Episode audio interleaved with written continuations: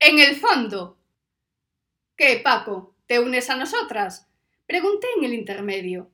Paco me miró sorprendido, Salva me miró asustado, y Sandra miró a Paco como si por primera vez se diese cuenta de que estaba allí. Paco no supo qué decir, tampoco le di tiempo. Respondí a mi propia pregunta diciendo que sí, y en aquel momento decidí que ya era hora de pasar a la acción. —¿Qué, vamos? —pregunté. —Ahora —preguntó Paco. —Ahora —preguntó Salva. —¡Ahora! —preguntó Sandra. Paco lo decía porque no le daba tiempo a avisar a Ramón, Salva porque no le daba tiempo a ir a por el equipo a su casa, y Sandra lo decía porque todavía faltaba la última hora de ni glamour ni corazón.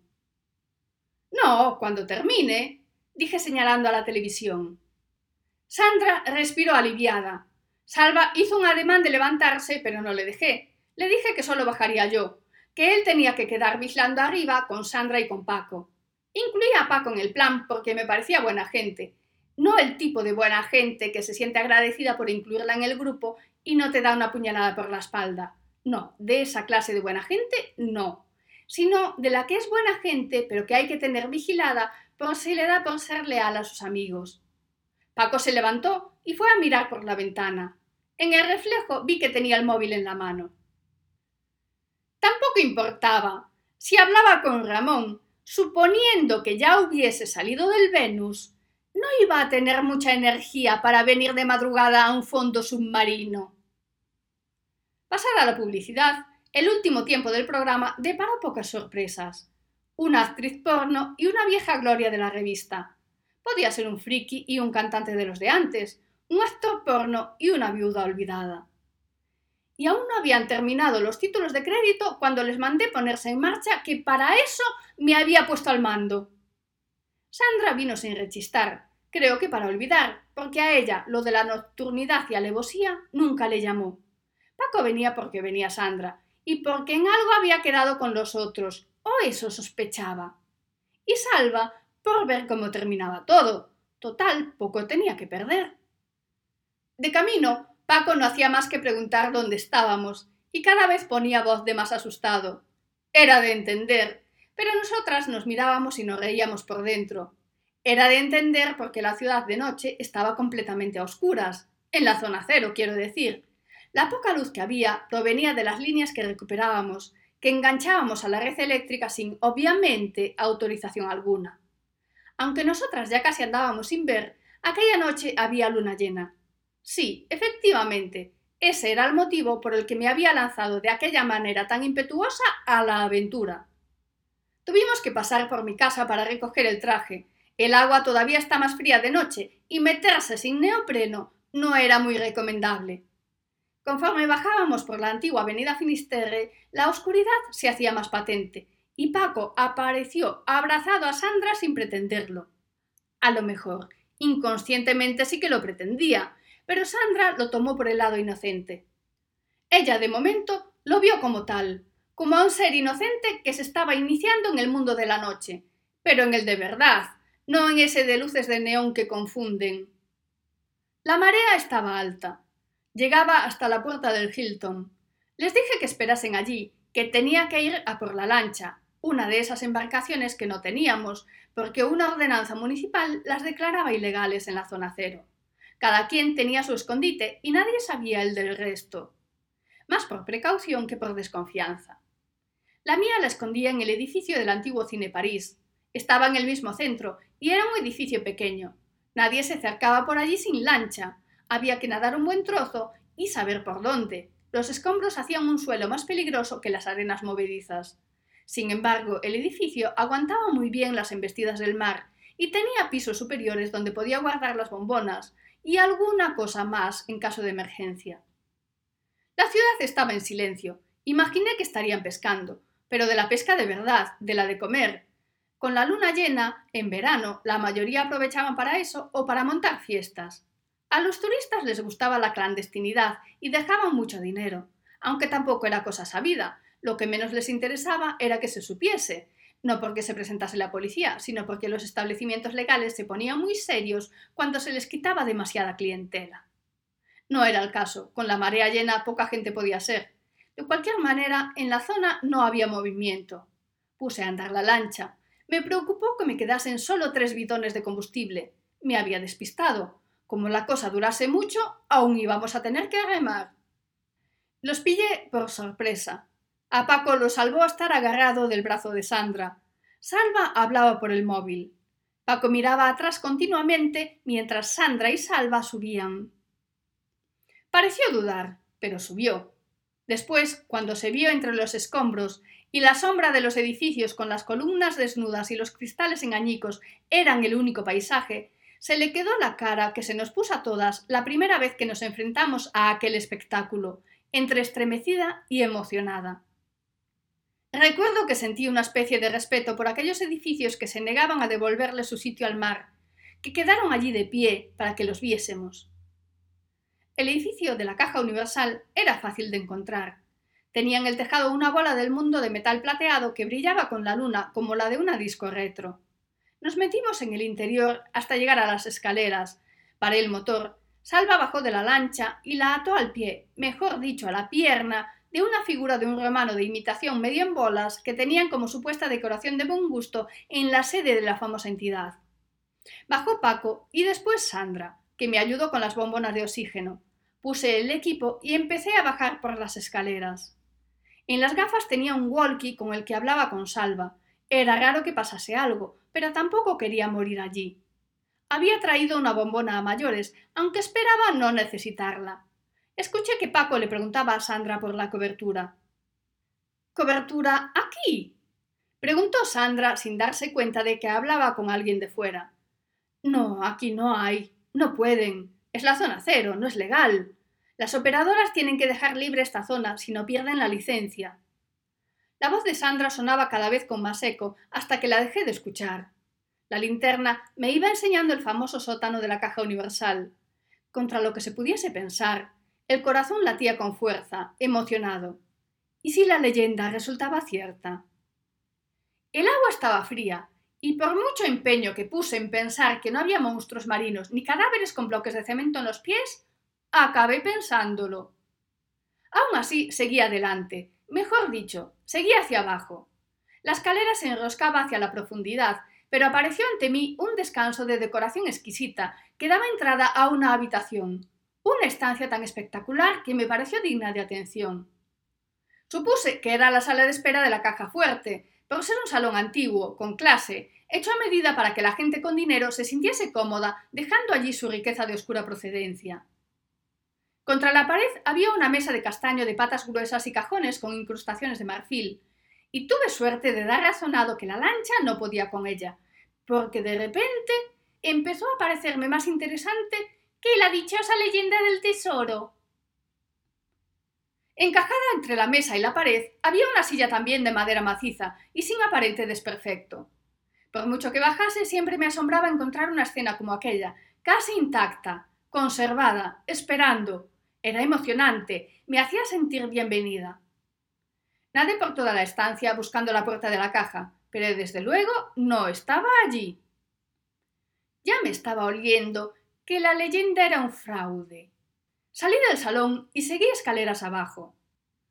Abajo todo era hormigón visto. Algún pez vino hacia la luz y uno me dio un bocado en el pie que casi me deja en el sitio. No por el dolor, sino por el susto. No sé cuánto bajé. El indicador de la bombona estaba por la mitad, pero la escalera seguía y no había nada más que peces y escaleras. No quería mirar hacia arriba porque ya me estaba arrepintiendo. Por fin, la bajada se fue haciendo más ancha y la escalera terminó en una estancia amplia, recubierta de un metal brillante, acero posiblemente. Di una vuelta alrededor, despacio, esperando encontrar la puerta de la caja, o no encontrarla, quién sabe. A veces es mejor que las leyendas sigan siendo leyendas y evitar la decepción.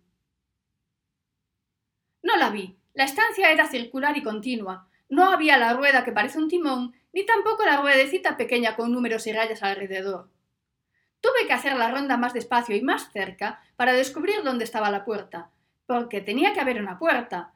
No podía ser que ahora que estaba allí, ahora que por fin comenzaba a creer en la famosa leyenda, ahora que me habían convencido, no hubiese tal. Quité el guante de la mano derecha para ir tocando la superficie. No debía hacerlo. El olor de la piel atraía a los pequeños descendientes de Gastón. Nunca supe que hiriesen a nadie, pero cuando me coincidió de encontrar uno de frente, me cagué de miedo en cuanto le vi aquellos dientes afilados. Subí y bajé por la pared varias veces hasta que encontré la unión. Estaba justo enfrente de la bajada de las escaleras. No la noté al tocar. Fue cuando me alejé y la luz se reflejó en dos colores. El metal tenía los brillos de un lado hacia arriba y del otro hacia abajo. Llegadas a ese punto, golpeé de un lado y del otro. Poca fuerza podía hacer porque la presión era bastante y me costaba moverme. El empeño iba hacia encontrar la manera de abrir la compuerta. Si es que la había. Miré de un lado a otro de nuevo. Por alguna parte tendría que haber un botón, o una palanca, o algo. Claro que también quedaba la opción de que se abriese con una llave o un mando a distancia. ¡Sube! ¡Repito, sube! Gritaba Salvanoreja. ¡Sube ya! Ya voy, un momento, dije. ¡Un momento no! ¡Sube ya! Ordenó. No tuve más remedio que hacerle caso. Parecía que lo decía en serio, pero marchaba con cierta sensación de fracaso por no haber conseguido el objetivo y dándole vueltas a la sala de acero, repasando mentalmente toda la estancia. De repente lo vi claro. Tenía que estar en el pasamanos, en algún sitio. Volví a bajar. El pasamanos era una barra de acero clavada en la pared, con la separación suficiente para que una se pudiese agarrar en condiciones. No había adornos, y cuando llegué abajo de todo, al final, y vi que no había nada, pensé que solo se me ocurrían tonterías. ¡Sube, hostia!, gritaba Salva. Di vuelta para subir. Todo quedó a oscuras, en silencio, en paz. ¿Dónde estás?, gritaba a lo lejos. ¡Sube, coño! Podía escuchar las pequeñas corrientes de agua esquivando los caprichos de un arquitecto poco previsor. ¡Sube una vez!, dijo Salva perturbando aquel momento de paz. ¡Sube por lo que más quieras!, decía desesperado. Su desesperación quebró la paz que estaba sintiendo. Despacio, con la linterna, me fui abriendo paso. «Voy a bajar, le pasó algo», hablaba Salva desesperado. Seguí subiendo. No entendía la desesperación de Salva, pero tampoco me di cuenta de tranquilizarlo. «¡Coño, Sandra, apura con la puta botella!», decía Salva.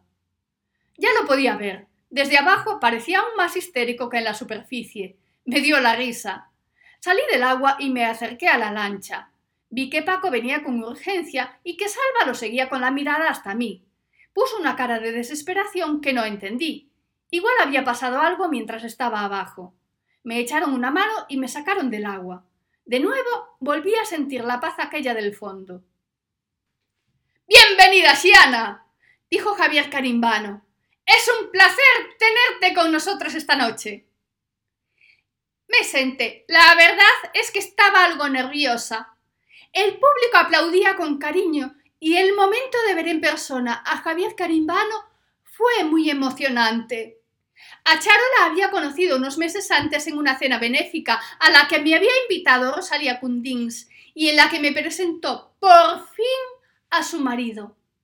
No es que tuviese mucha urgencia por conocerlo, ni que se me fuese la vida en ello, pero le había prometido a Sandra una foto del espécimen en cuanto le dije que había conocido a Rosalía. A Aria la había conocido en la boda de Cuquita. No me coincidió de sentarme con ella, pero a la hora de la música y de las copas de madrugada acabó saludando a todo el mundo, haciendo gala de su genio y simpatía. Más complicada es la relación con Artur y Bismi. No es que me molesten, pero tenerlos detrás todo el día a veces me agota. Nunca llegué al extremo de montarles un número, ni a ellos ni a las que me esperan con el micro en la mano a la salida de casa. Pero a veces me da ganas de echar de menos aquellos tiempos en los que podía salir de casa con la legaña y la mala leche. Cuando el regidor mandó sentar al público y la música se detuvo, miré a Javier. Él me miraba con su sonrisa irresistible y medio me ponía tonta. Pero no me dio mucho tiempo. Volvió a decirme que me daba la bienvenida y que era un placer y que me agradecía mucho el estar allí. La verdad es que fui porque Sandra me mataba si les decía que no, pero bien sabía que me iban a dar caña. Pero es que a Sandra le daba algo, no paraba de decirme que a mí qué más me daba, que no me iban a quitar nada, que era un montón de dinero para limpiar mi imagen donándola a una ONG y quedando divinísima. Y después de un mes así, todos los días, todas las horas, todos los segundos, que aún estando con el novio me llamaba para insistir en el tema, que lo tuve que llamar a ver si la entretenía en condiciones porque ya le valía.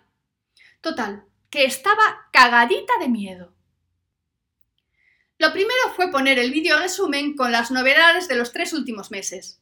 En realidad fue ahí cuando realmente se empezó a hablar de mí, al salir en las fotos. Antes me seguían porque aparecía en las fiestas así como de la nada y suscité algo de curiosidad. Creo que ese fue mi gran error, porque me di a notar mucho, con chicos muy guapos. Y porque me di a notar mucho con chicos muy guapos y muy famosos. Y porque me di a notar mucho con chicos muy guapos y muy famosos en sitios muy conocidos y frecuentados por muchos famosos que son seguidos por muchas periodistas. Pero no fue buscado, me salió así, una cosa llevó a la otra. Lo más duro fue ver cómo lo metían en la cárcel. Nunca pensé tal. Paco tampoco. De hecho, fue él quien me llamó para darme la noticia. Sin embargo, y mientras lo veía entrando, escoltado por la guardia, me sorprendió que me diese pena. ¡Porque lo tenía bien merecido! Aria me lo debió notar, porque fue lo primero que me soltó. Mientras veíamos las imágenes, me fijé en que hubo un determinado momento en que asomó en tu rostro el fantasma de los remordimientos. ¿Es realmente así? ¿Por qué acto seguido desapareció? La mejor forma de enfocar aquello era con la verdad, porque sabe Dios qué más ases tenían en la manga, y las prefería tener de buenas que enfrentarme a ellas. Así que les conté todo, todo y todo. Ramón es un antiguo novio. No hay ningún remordimiento. Éramos muy jóvenes cuando salíamos, y la verdad es que perdimos el contacto hace tiempo. Supe de su detención por un amigo común, y lo sentí mucho. Porque es muy buena gente. Ahí mentí un poco. Sabía de sobra que lo de buena gente se limitaba a que en el fondo no cometía delitos de sangre, nunca había agredido a nadie con o sin motivo, y que tampoco era cruel ni se aprovechaba de la gente cuando ésta estaba en desventaja. Pero era un cerdo, y siempre lo había sido. Lo que pasa es que en el fondo aún había algo. Siento verlo en esa situación. Que a mí se me relacione con el delito que se le imputa es secundario y sin fundamento legal que lo sustente. Aria sonrió con malicia, Charo cambió de postura y puso mala cara, y Bismi se partía. Artur me interrumpió y me dijo que sí había fundamento, que de hecho le habían llegado informaciones muy fiables sobre el tema.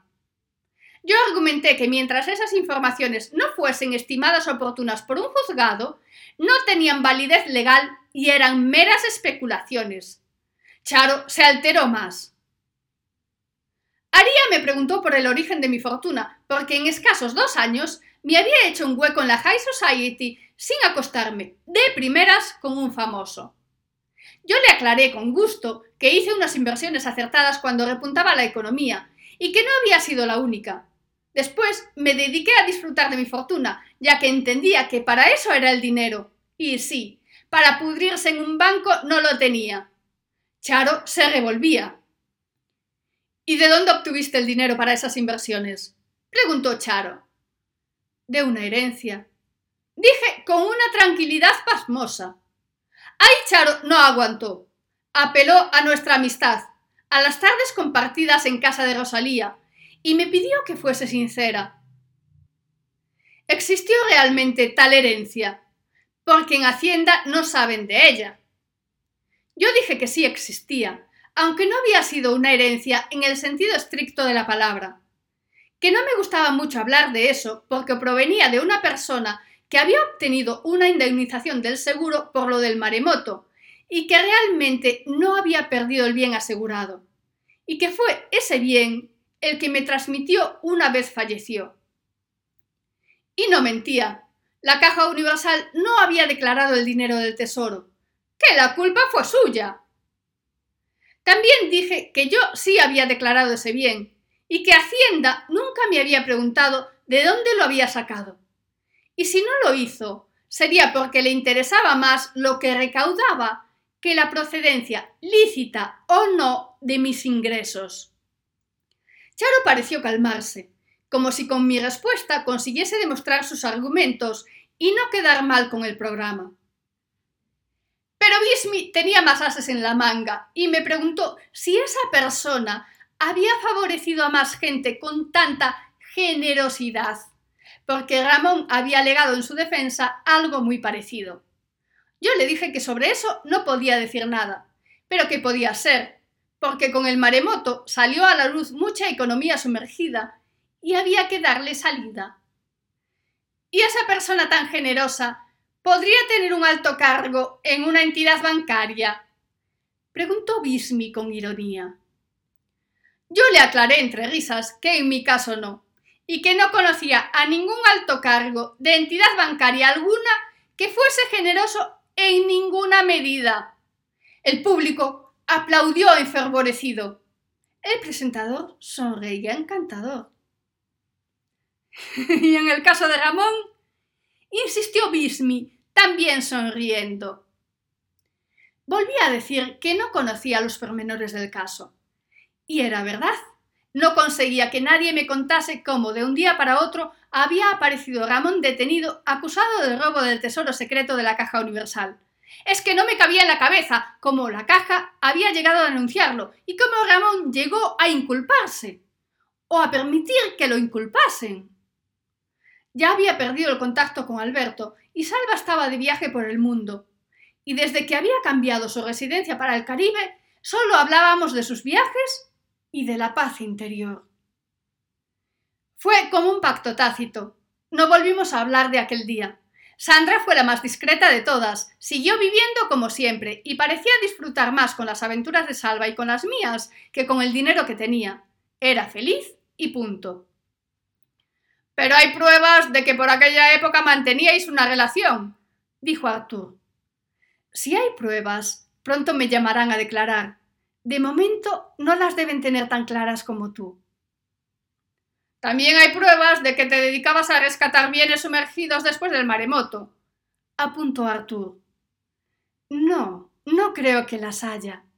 Habrá comentarios como de tanta otra gente. Y aunque así fuese, el rescate no implica delito alguno». «No veo que niegues tajantemente las acusaciones de mi compañero», dijo Aria. «Por algo será». Y ahí la cosa se puso más cruda, porque yo me puse nerviosa, porque ellas se dieron cuenta y porque comenzaron a sacar declaraciones de... ¿Qué pasó? Nada, ya está. Se desmayó, dejadle tomar aire, ya está. Está muerta. ¿Pero qué dices? Estás tonto. Notándome en tierra firme, respiré y desperté del sueño. Paco andaba histérico de un lado a otro. Sandra estaba a mi lado y Salva revisando el equipo. Después de unos minutos ya estaba como nueva, completamente despejada, como si me hubiese levantado de una buena siesta. Salva estaba tenso. Se le notaba en la cara el debate entre el alivio porque estuviese bien y las ganas de partirme la cara por no subir cuando me había mandado. Sandra estaba tan tranquila, como si supiese de sobra que no iba a pasar nada. Lo agradecí, porque la verdad es que estaba muy relajada y no entendía el histerismo de Salva. Lo de Paco ya ni tenía nombre. Me contó Sandra que estaba eléctrico por ver cómo explicaba el andar involucrado en una muerte. Cuando los dos se tranquilizaron, Sandra me preguntó qué había allí abajo, si había visto la famosa caja, si había conseguido abrirla. «¿Ves los fajos de billetes?», dijo Salva histérico de nuevo. Sandra lo miró mal y le dijo que se tranquilizara de una vez, que parecía un histérico. Palabras textuales. Salva se calló porque sabía que Sandra solo se expresaba en esos términos, llegando al punto de comienzo de enfado. Les conté lo que había visto, y como de la caja no había visto mucho, me recreé en lo de la mesa y la silla perfectas, hasta que Salva suspiró con demasiada energía y decidí que era hora de ir al grano. Les describí lo mejor que pude lo que había visto en el último piso, y descubrí la decepción en sus caras. Paco me preguntó si estaba segura de no encontrar un botón. Salva tenía la teoría de que se abría con una tarjeta, que tenía que haber un teclado por algún sitio. Sandra, que sorprendentemente estaba muy implicada en la historia, dijo que una vez había estado en la Caja Universal en unas conferencias sobre la televisión en nuestros días, en los de cuando habían sido las conferencias, claro, y nos contó que para entrar el personal acercaba la tarjeta a un lado de la puerta, que no tenía nada, pero que la puerta se abría. Le llamaban edificio inteligente. Y pese a que los dos histéricos se rieron de ella, yo, tal como lo había visto allí abajo, pensé que era la explicación más razonable. Paco sugirió que podía volver a bajar, que aún quedaba una botella de oxígeno. Tanto Salva como yo lo miramos mal. Iba a bajar él. Estos de secano piensan que es como meterse en la bañera un domingo por la tarde. Los llevé a la orilla. La marea comenzaba a bajar y después fui a ponerle material a cubierto y volví nadando. Cuando llegué junto a ellos estaba amaneciendo y habían venido a recibirnos Alberto y Ramón. Traían cara de alcohol y humo, pero estaban muy serios. Nadie hablaba. Yo no los saludé. Imaginé que los había llamado Paco en cuanto puso los pies en tierra y encontró cobertura. Ramón me miraba esperando que le dijera algo. Parecía molesto por no sorprenderme de verlo allí. O igual estaba molesto porque estaba allí sin haberle avisado. De cualquier manera, no me dijo nada y yo tampoco le dije nada. Me quité el traje de neopreno, cogí mis cosas y le dije a Sandra y a Salva que marchaba. Vinieron conmigo. De camino a casa no hablamos. Estábamos cansadas. Eran cerca de las 6. Iba siendo hora de irse a dormir. Serían las 12 del mediodía y que conste que me levanté única y exclusivamente porque acababa de cargar el móvil y todavía le quedaba mucha cobertura.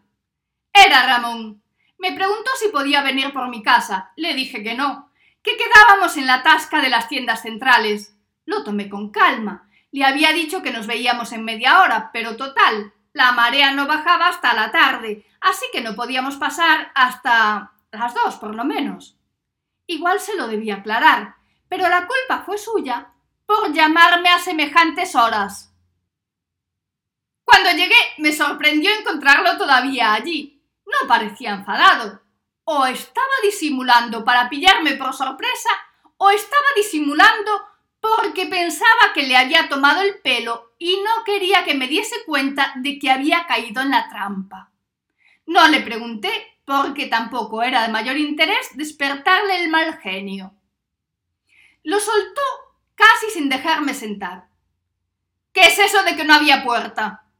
Pues no, no la había, le dije. Él respiró profundamente como para llenarse de paciencia y dio un golpe en la mesa. Entonces, ¿qué demonios había? Cuando le expliqué lo que había visto, me dijo que me equivocaba, que no podía ser ese sótano, que tenía que haber otra entrada, que ya estaba bajando y haciéndolo bien de una vez. La verdad es que me sorprendió no solo lo enérgico de su ánimo, sino que me estuviese dando órdenes. Él me lo notó y me dijo, tan ancho como él era, que Paco le había contado que nosotras ya lo sabíamos, que sabíamos todo, que para qué se iba a molestar en disimular entonces, y que, por cierto, en el Venus se lo había pasado muy bien y que esperaba que yo también. ¡Qué dos hostias le daba! Tomé ejemplo de él y disimulé como una puta, o mejor dicho, como el hijo de una.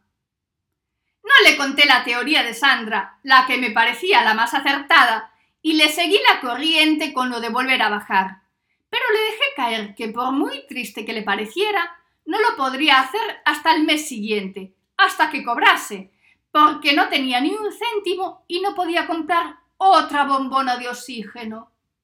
Le faltó tiempo para sacar la cartera y darme el dinero. No me hacía falta, podía conseguir botellas cuantas quisiera y casi gratis, pero por si no había tal tesoro, quería ir haciendo mi propia caja. Y mientras guardaba el dinero, pensaba en si un edificio inteligente, abandonado y medio inundado, seguiría siendo igual de inteligente.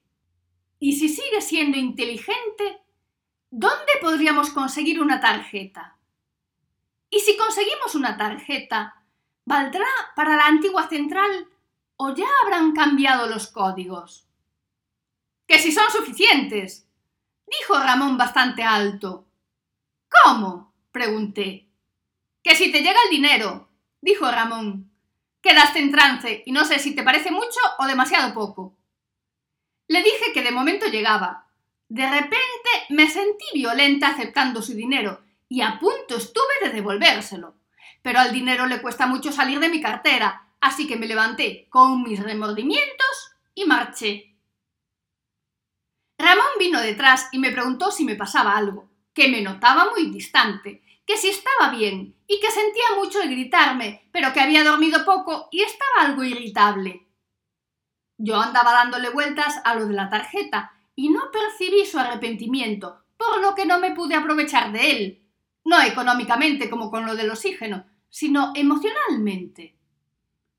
Imagino que marchó por su lado, iba demasiado entretenida con lo de la inteligencia artificial. Llamé a Sandra para preguntarle cuándo era la próxima conferencia en la Caja Universal. Se quedó estupefacta. Nunca tal pensó que le iba a preguntar.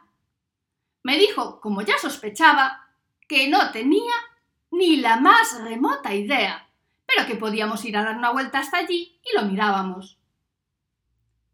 Alicia miraba a Carlos con recelo. Hacía días que lo notaba despistado y, sobre todo, demasiado interesado en los negocios de su padre. Ella no sabía mucho de las cosas del ayuntamiento, algo que le contaba su madre, pero los asuntos sociales no eran de su interés. No había más que problemas, demasiado estrés. De su padre sabía que no hablaba más que de urbanizaciones, aceras e historias parecidas.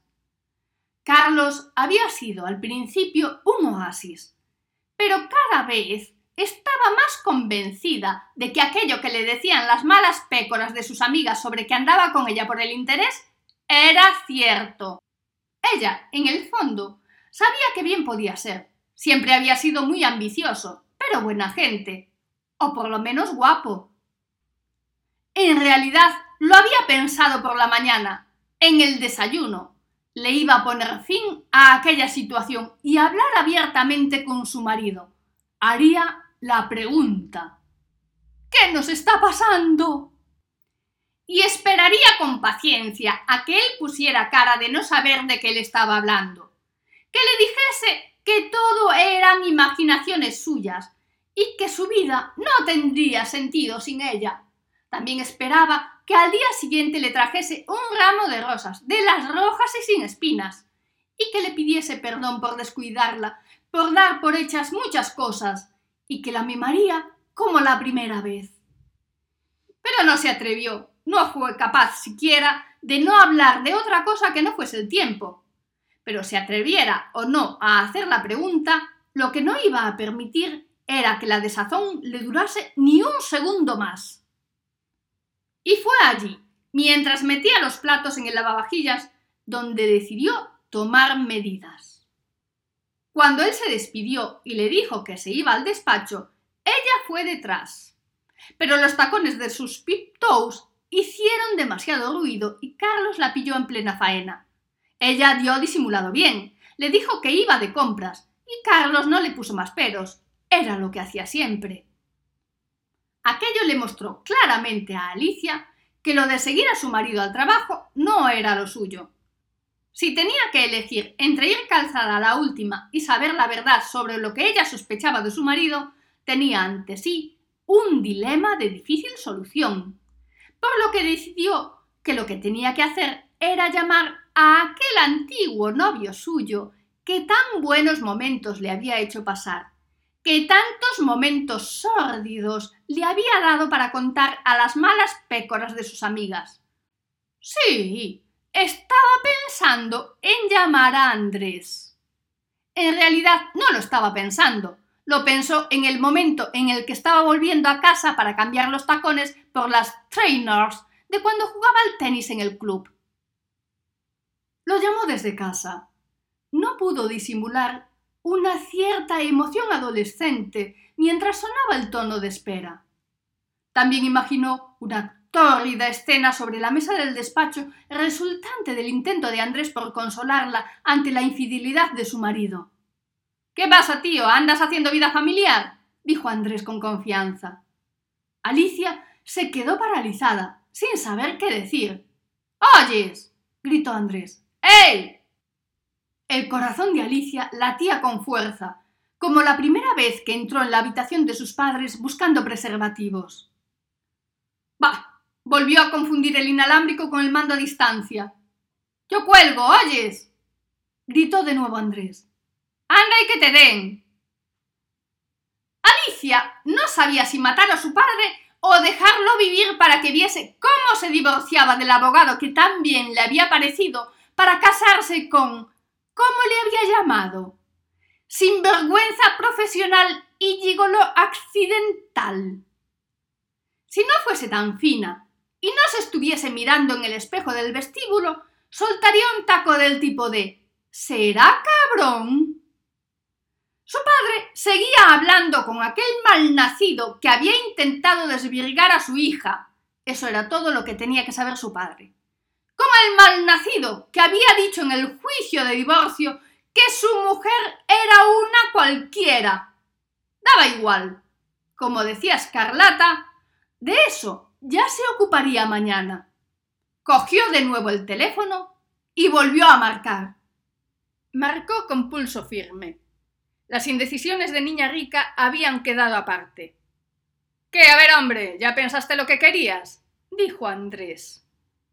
«Como te pille tu ex gastándole el teléfono, te vas a enterar». «Sí, ya pensé lo que quería», dijo Alicia con voz de ultratumba. Andrés no respondió. Alicia pudo escuchar cómo se movía bruscamente, como incorporándose.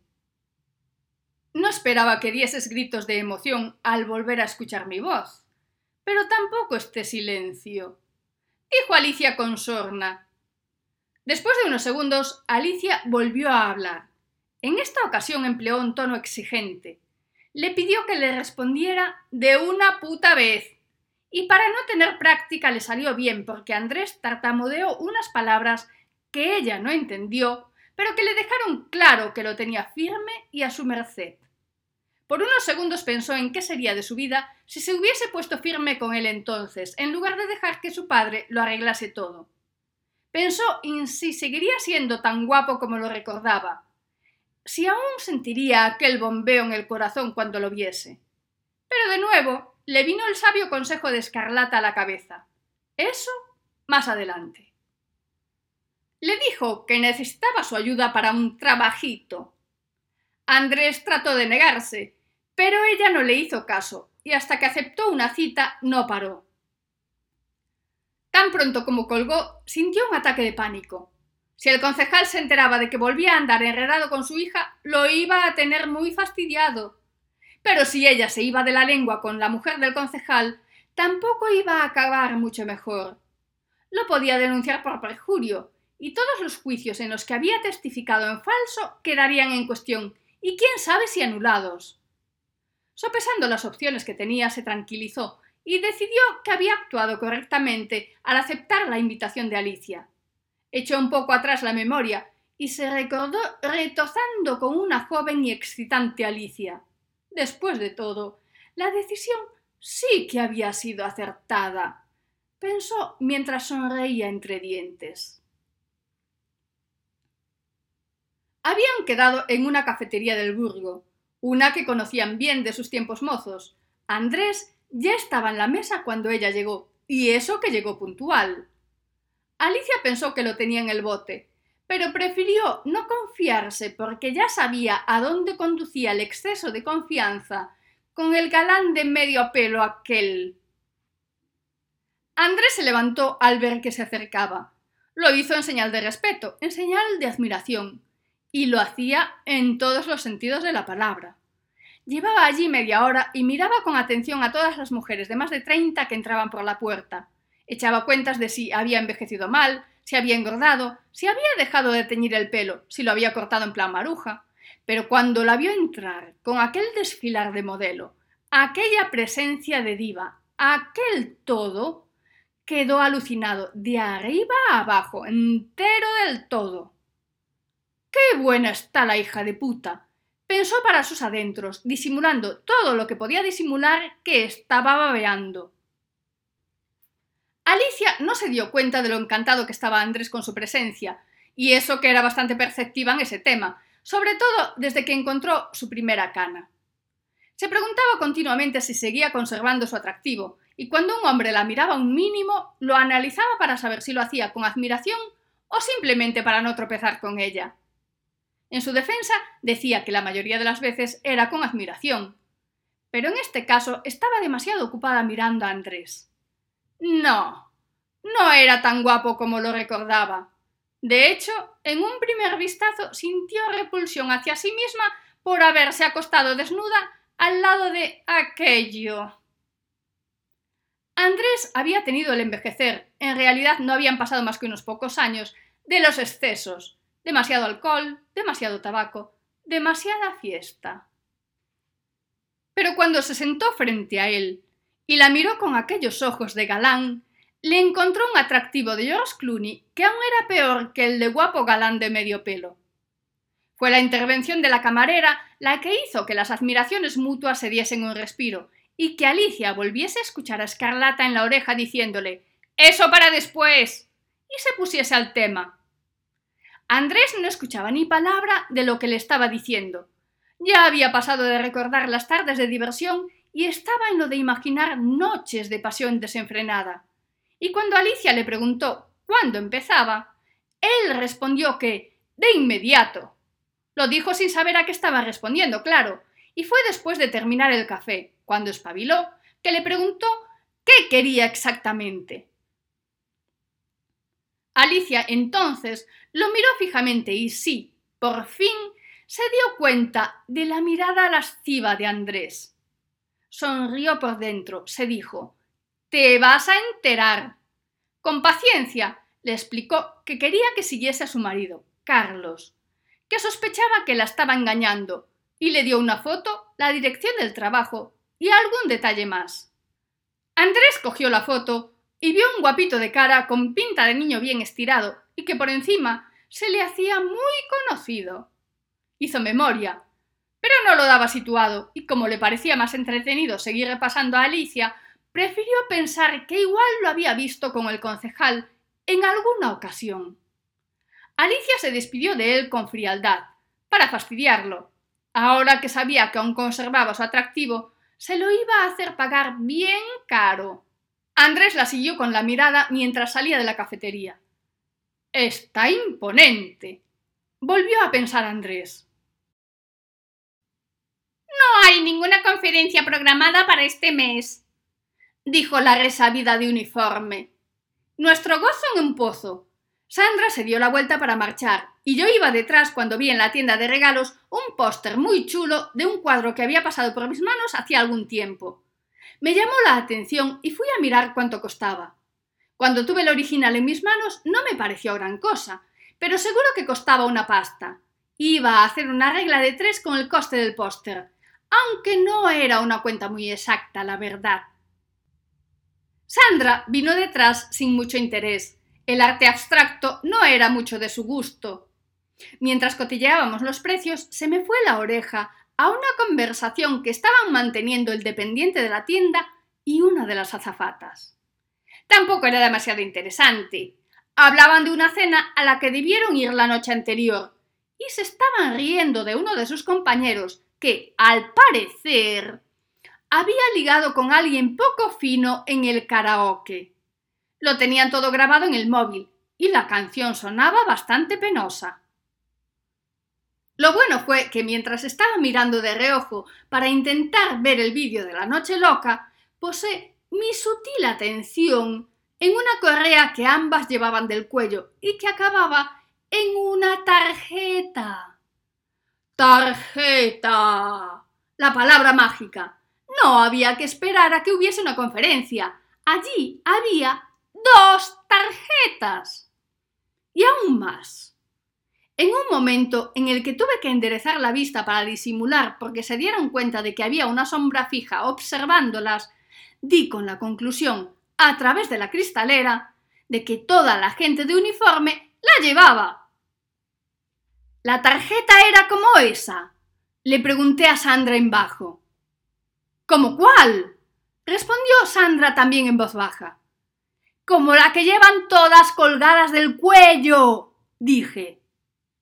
Sandra dio vueltas alrededor mirando sin centrarse, como si viese nada que decían en la historia interminable. Vamos, que no había más que gente con tarjetas colgadas y la tía que no se enteraba. Le tuve que dar un codazo y señalarle con el dedo a uno que había en el pasillo del otro lado de la cristalera, que iba todo engominado y que cuando se dio cuenta de la jugada nos miró con cara de actor de ojos azules. Y ahí fui ágil, sí, está mal que lo diga yo, pero fui ágil de narices. Total, que estuve ágil y medio me puse tonta como si de verdad fuese un actor de ojos azules. Y como si además estuviese bien bueno, que lo estaba, aunque en otras circunstancias no se lo iba a dejar creer tan fácilmente. Sandra se quedó al margen de la jugada, como dejando a la loca con su tema, porque le acababa de decir que había tomado algo con Ramón hacía un momento y que pese a todo aún me gustaba algo. Y ella, siendo como es, estaría pensando que a ver si me aclaraba de una vez. Después de un par de miradas y una llamada por el pinganillo, el chico marchó.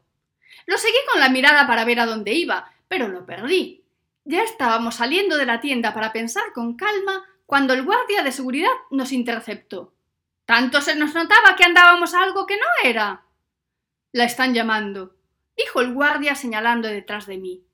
Me di la vuelta y era el guapo de uniforme con su sonrisa de actor de ojos azules, haciéndome un gesto para que esperase por él.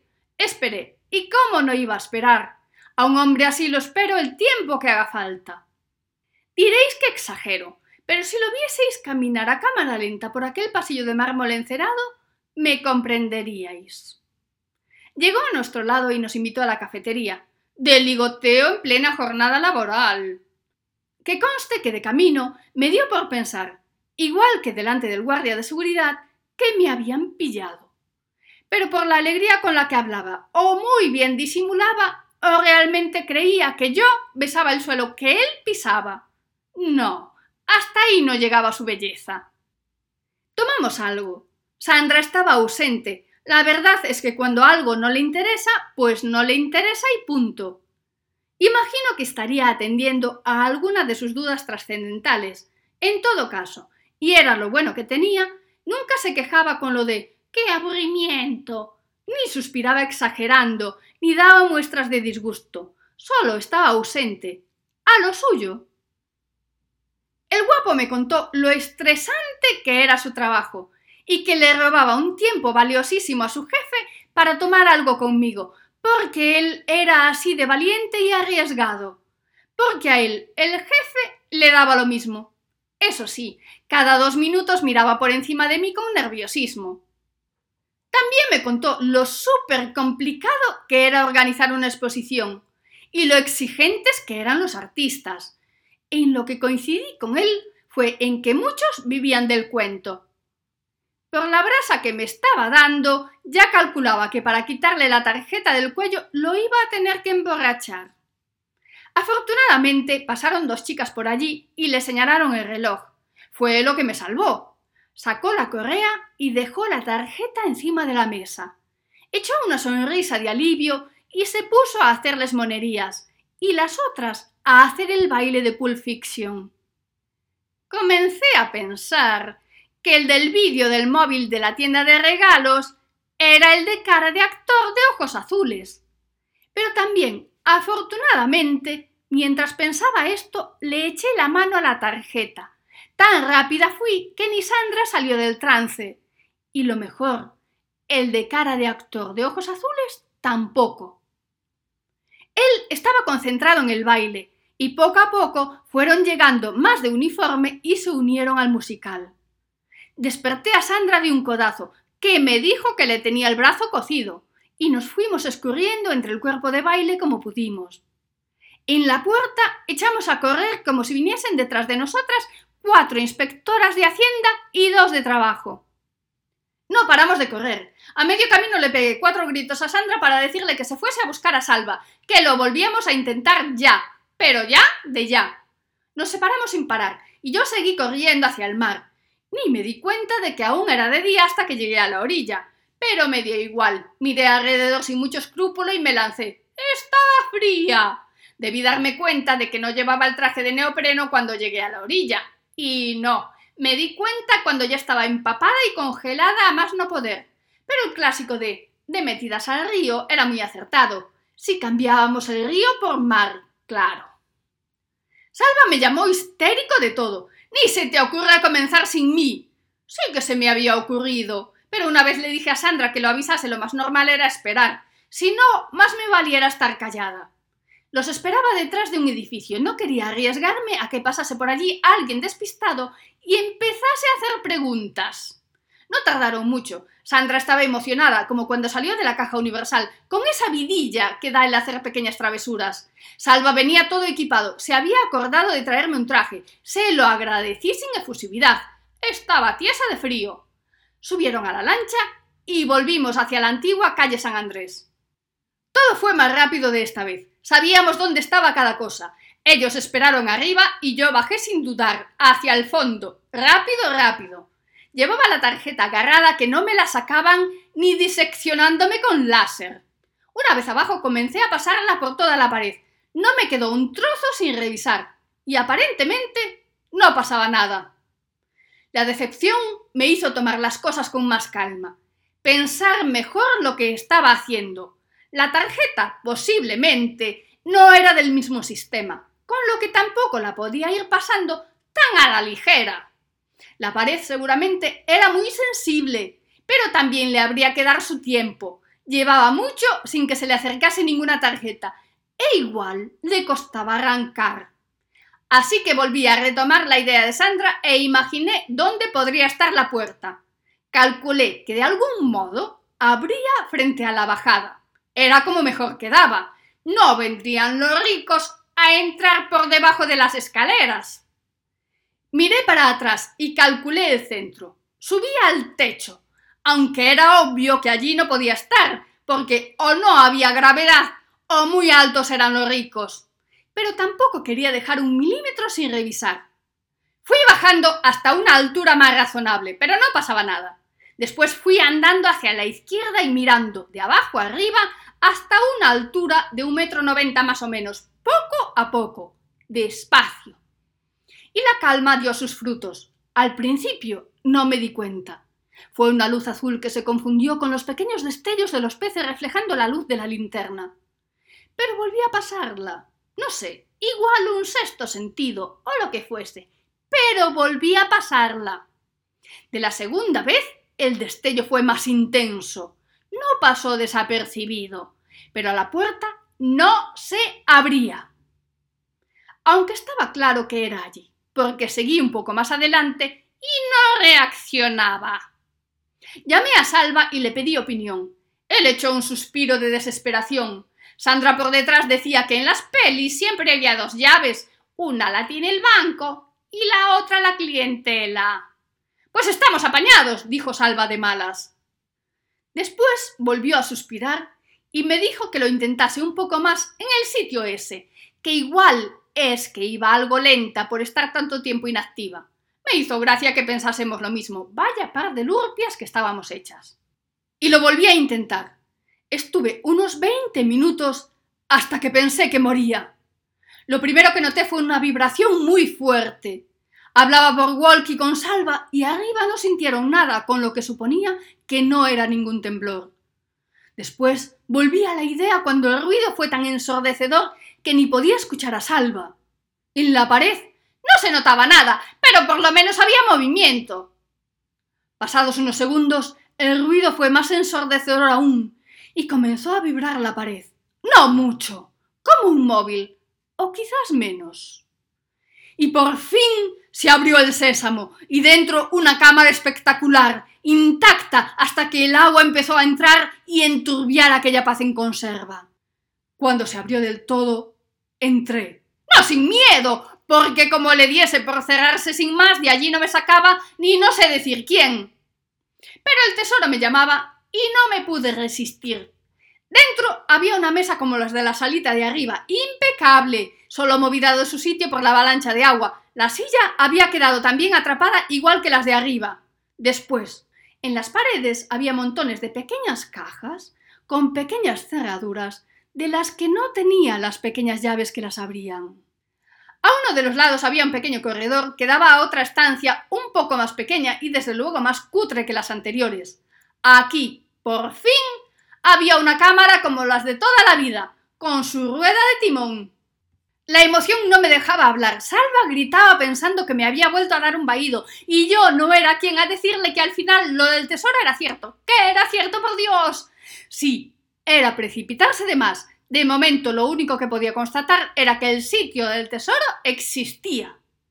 No daba hecho a patear para subir. Cuando llegué saqué la mascarilla de oxígeno y gritaba como una loca. ¡Se abrió! ¡La cámara existe! ¡Se abrió! ¡Se abrió! Salva y Sandra se pusieron a dar saltos de alegría y me pidieron que se lo contase todo, todo y todo. La emoción nos embargaba y nos daba igual que no hubiese pasta dentro. Aquel era un momento mágico. Después de reír durante un buen rato, de dar saltos y de soñar lo que íbamos a hacer con el dinero, cambié la bombona y Salva me pasó el paquete de explosivo. Me lo dio muy despacio y con cara de miedo. «Tendré cuidado», dije. Sandra lo miró diciéndole que no me agobiara, que no iba a pasar nada. En realidad lo entendía. No sabíamos cuánto podían resistir los cimientos. Habían llevado mucho trote, igual de más.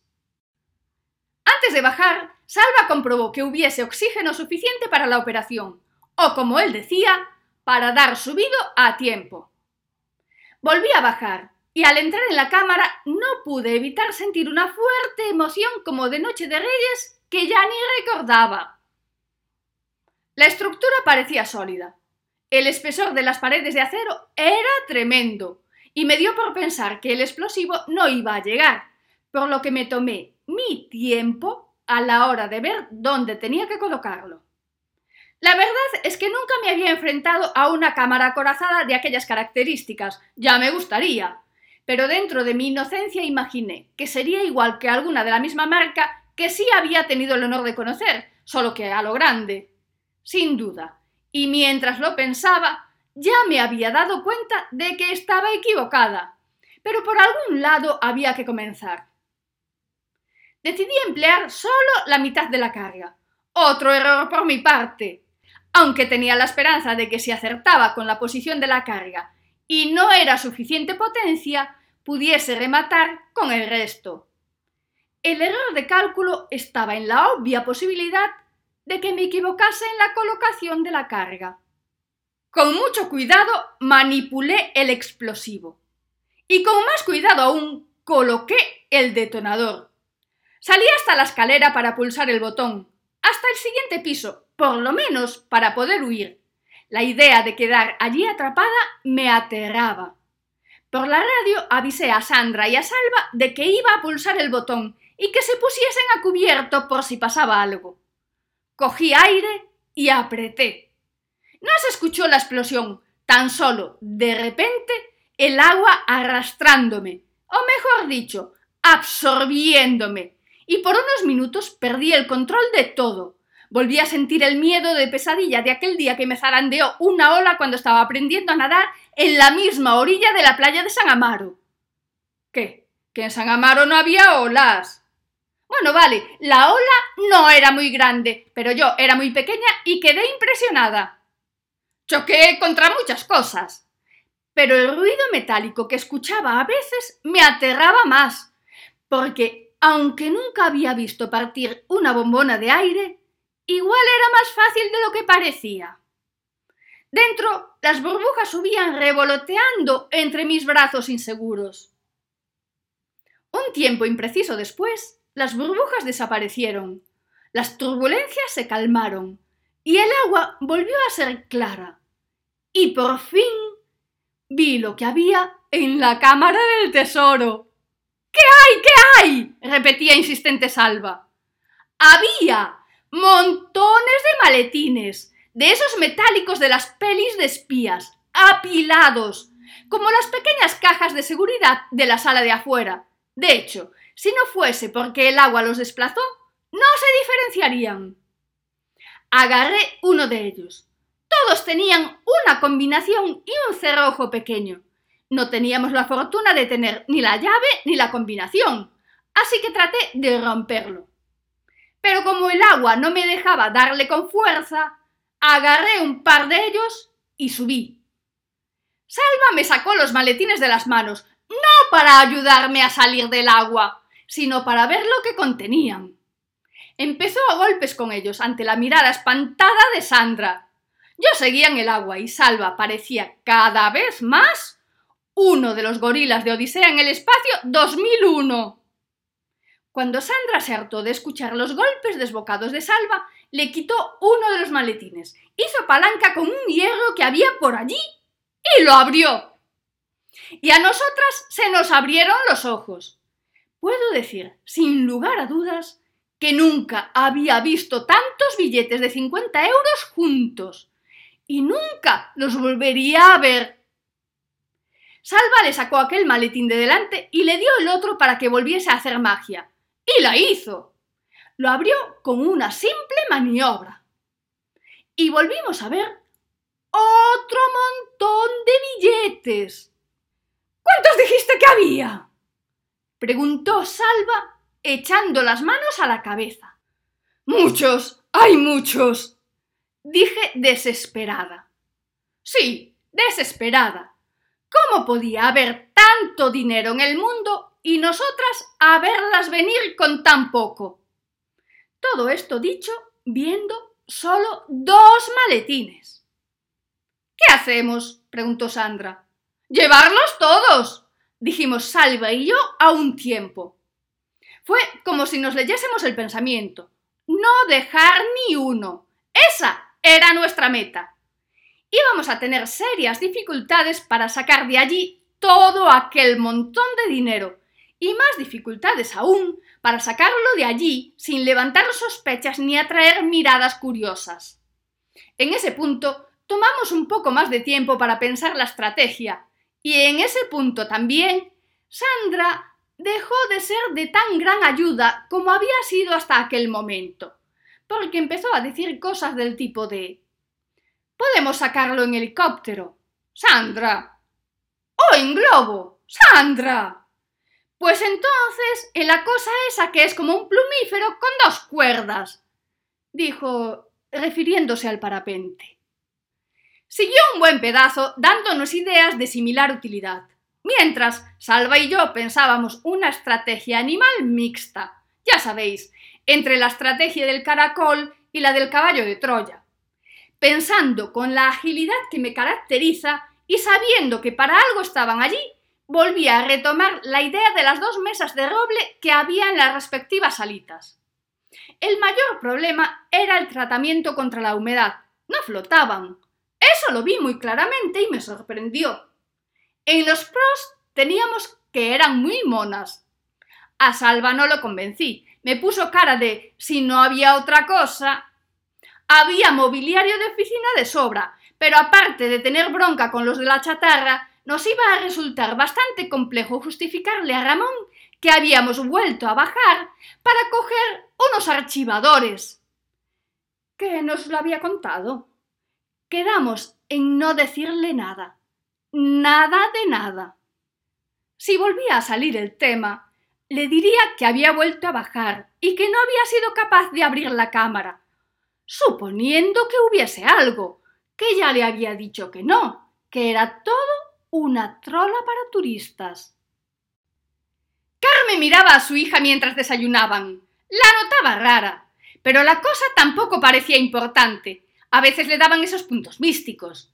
Ella pensaba que igual la había presionado mucho para que se convirtiese en una mujer de bien y había acabado enterrando alguna vocación intelectual de la niña. No era el caso.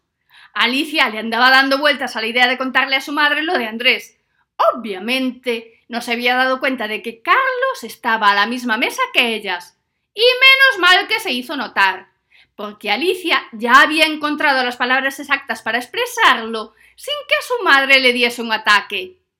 Carlos también había notado la distancia que mantenía a Alicia desde hacía unos días, pero no le prestó demasiada atención porque andaba con Sandra en la cabeza. Nunca se había planteado engañar a su mujer, más por miedo a su suegro que por amor. Él la quería. No podía decir que no. Nadie podía. Pero no era una pasión arrebatada de esas que dicen que se siente cuando se ama de verdad. También hay que decir que nunca había sentido ese tipo de pasión por nadie en su vida. Por nadie hasta que encontró a Sandra. Personalmente no lo entendía, porque Sandra inspira más dulzura y ternura que pasión. Claro está, que no tengo la mente enferma de un salido de clase media. Alicia se quedó sola en la cocina. Disfrutó de la paz que había en el pequeño intervalo entre que marchaban todos y venía la señora de la limpieza. Pensó. Volvió a pensar. No, mejor no. Estaba pensando en llamar a Andrés, pero al final decidió que no era lo mejor. Tendría que llamar él. Sí, eso era lo mejor. Siempre se precipitaba, y si Andrés lo notaba, volvería a tener el control de la situación y su plan de hacerlo sufrir fracasaría. Andrés no la iba a llamar, por lo menos en un tiempo. No tenía nada que contarle.